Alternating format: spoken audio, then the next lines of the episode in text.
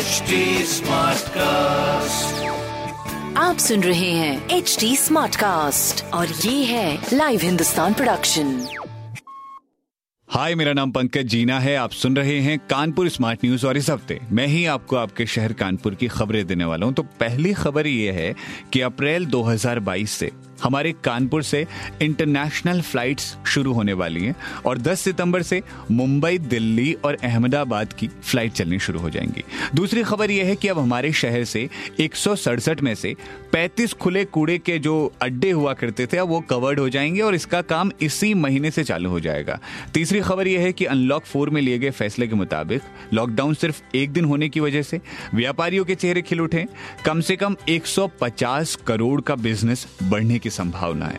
तो ऐसी खबरें जानने के लिए आप पढ़ सकते हैं हिंदुस्तान अखबार। कोई सवाल हो तो ज़रूर पूछिएगा on Facebook Instagram and Twitter हमारे हैंडल है at the rate S T smart cast और ऐसे ही पॉडकास्ट सुनने के लिए आप लॉग ऑन करिएगा W W W dot S T smart cast dot com पर। आप सुन रहे हैं एच टी स्मार्ट कास्ट और ये था live Hindustan production HD Smartcast.